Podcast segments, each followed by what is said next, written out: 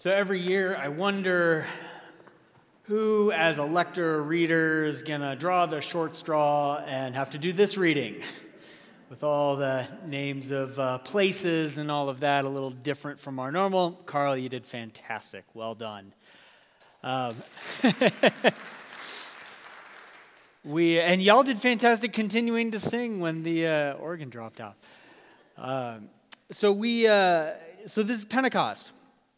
And uh, the Holy Spirit comes in tongues of fire. The disciples start speaking in different languages, and then they spill out into the streets or into the city of Jerusalem. And everyone recognizes these are uneducated Galileans. How are they speaking all of these different languages?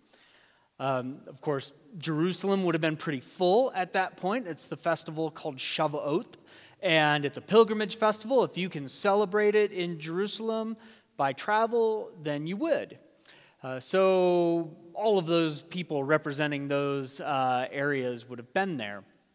Of course, uh, the cynical among the group see these guys speaking all these languages, and then they go, ah, they're just drunk.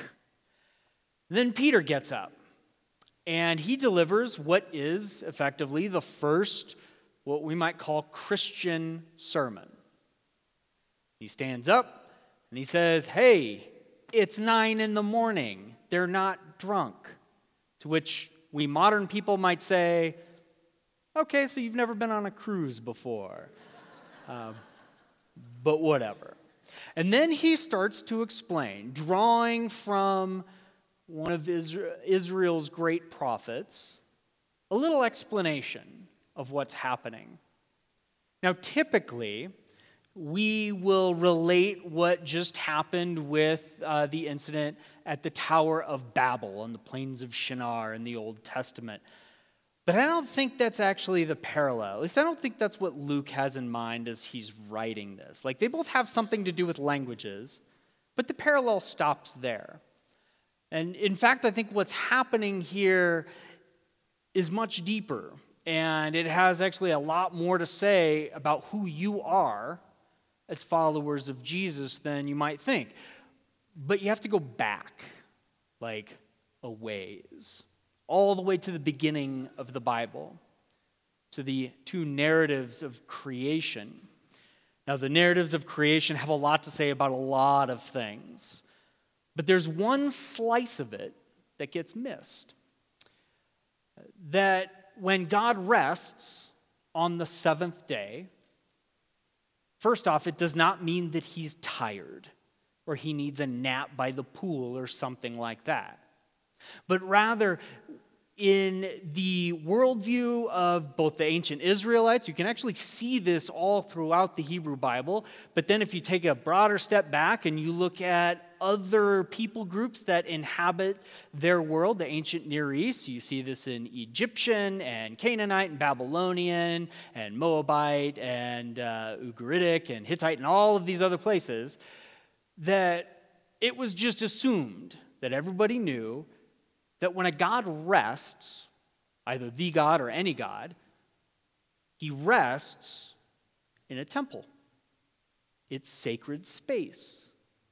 And so when God rests on the seventh day, and then that story gets repeated again in the book of Exodus, and then it gets referred to other times, it, what it's really saying is that God created the world to be some kind of cosmic temple sacred space. And in order to kind of go with the metaphor, or actually, I, I, apologize, it's not a metaphor, it's just more straightforward than that. Um, that's why he puts his image bearers, his representatives, his statues, human beings, us, within creation.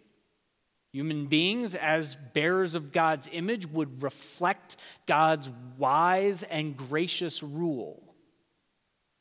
There's a problem. He uh, selects a family, a man and a woman that he creates from the dust well, one from the dust and then one from him.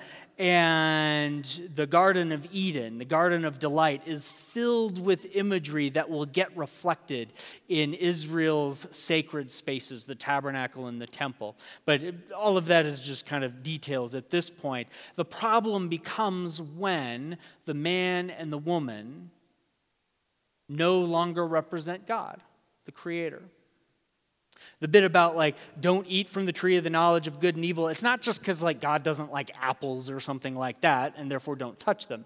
Apples are fantastic. But think about very carefully what that what what that is saying. The the, the knowledge of good and evil is essentially wisdom. And the knowledge of evil is a good thing. As i raise my son i want him to have the knowledge of good and evil so that when he is presented with a choice he chooses good. The problem is that the, the woman and then the man choose wisdom for themselves. And how much of human suffering boils down to the fact that we, as human beings, like to grab wisdom for, for ourselves apart from God? The answer is quite a lot. And so they are removed from sacred space. And then the rest of the Bible is asking this question, kind of underneath it all How is God going to return to earth.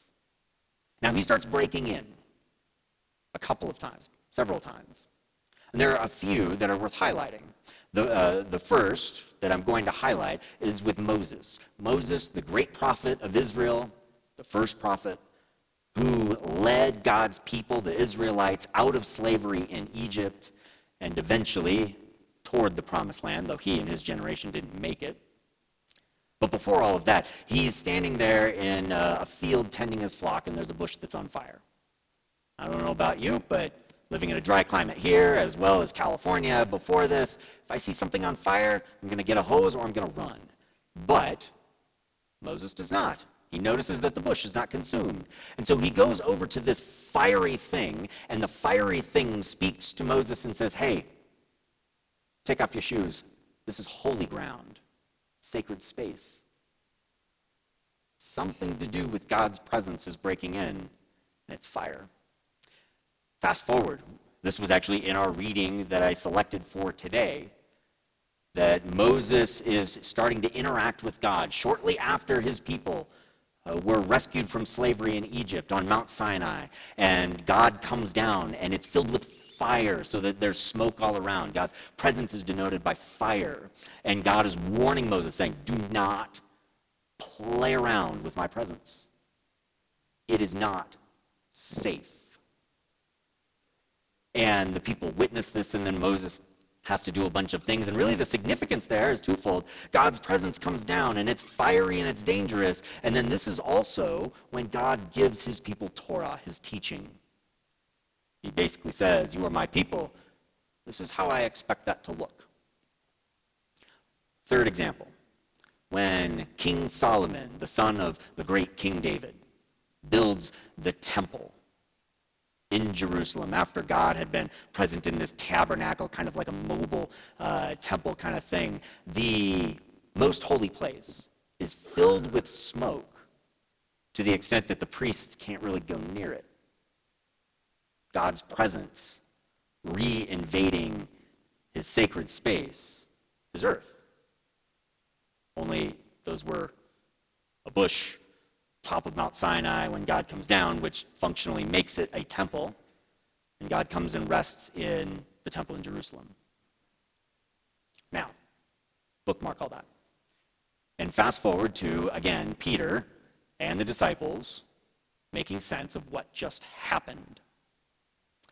The reason why, as I already said, that there would be a whole bunch of people from all over the place in Jerusalem was that this was the festival of, Sha- festival of Shavuot, the Feast of Weeks. And this festival uh, in the Jewish calendar is a festival where they remind themselves and reenact or re- and celebrate when God came down to Mount Sinai and gave his people Torah, his teaching. They're celebrating that moment when God came down as fire to the top of Mount Sinai and changed everything. Does that sound familiar? The Holy Spirit coming down as tongues of fire on individual believers is not a coincidence. It is not a happenstance. It's not like, eh, God woke up today and he's going to come as fire to his people. No, no, no. That's just sort of how it works. Only this time, God is reinvading his creation, which was supposed to be in its entirety sacred space, but this time, he's coming down to his, to, to his followers. And remember what I said near the beginning wherever God rests, that denotes sacred space. It denotes a temple. The Apostle Paul, sometime later, will say to, his, uh, to the people that he's writing to, he says, Don't you know that your bodies are the temple of the living God? He's not being cute, he's not drawing a metaphor. He's actually being remarkably straightforward for Paul. He's usually not that straightforward in a lot of things. He's just explaining it how it is. And here's the weird thing it's true for us too. We believe that the Holy Spirit dwells within us. That in our baptism, God marks us as his own, and we receive the Holy Spirit. And you know what that makes us? Sacred space. You, as followers of Jesus, have been made sacred space just as the burning bush and the tabernacle and the top of Mount Sinai and the temple on Mount Zion in Jerusalem, all of those, excuse me, were sacred spaces. You, God has designated sacred space. Now, that might raise another question. What's the deal with the languages? Well, early on, when God is making this promise, really this covenant with Abraham, saying, like, you and your descendants will be my people, I will be your God, you will be a blessing to all nations. And you start to get a lot of language about God drawing all people to himself. Well, in the moment of Pentecost, it's finally starting. And it's God speaking through his designated sacred spaces to all the nations.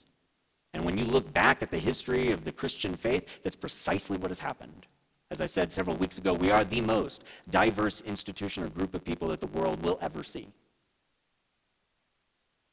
Now, I say you are sacred space, and that is absolutely true. That makes me a little nervous. I am sacred space. There's plenty about my life that is not sacred. In fact, it's the opposite, it's quite profane. See, this is why we, as followers of Jesus, say that it matters what we do. If God inhabits physicality, like I, I don't love the word spiritual, or love the word spiritual. I think it kind of misses the point. We, as God's image bearers, like we are bodies. That's that's who we are. That's what we are. Um, that's why it matters what we do with our bodies and with our minds as sacred space. Hopefully, at least some of us are a little uncomfortable with that. You start thinking, well, how did last week go? Well, yeah, I said that, I did that, I thought about that. You know, I drove in Albuquerque, which is just a sinful experience anyway. Um, yeah, yikes. There's a problem. Now remember back to the reading from Exodus today. God says to, his, uh, to Moses, like, do not let the people come up to the top. My presence is dangerous because it is. It's holy and, and it's perfection. You don't play around with the presence of God. And over time, in the book of Exodus and really in the book of Leviticus, which I know is everybody's favorite book, um, God deals with that. It requires blood. And in some very hard to describe ways. It requires sacrifice for us to enter into the presence of God. I might add, for us to receive the presence of God permanently, which is where Jesus comes in. Jesus, the once and final sacrifice, was not the blood of a lamb that made you clean, but it's actually the blood of his own son that has won your forgiveness, purified you, made you sacred, and made it possible for you to step into the very presence of God. Only this time, God's presence comes to us. The wild announcement of Pentecost is not just that a couple of Galileans started speaking other languages for whatever reason, but rather it is the final fulfillment of what God has promised he was going to do for a very long time. And he continues to do today. He has made you and me sacred space, bearing the presence of God, being his living temple to spread his presence all throughout the world. The place that he originally created to be his sacred space. So may you bear God's presence wherever you go. Know that you are sacred space, purified and made clean, forgiven by the blood of the Lamb of God. And now you are charged with taking the presence of God everywhere you go. Amen.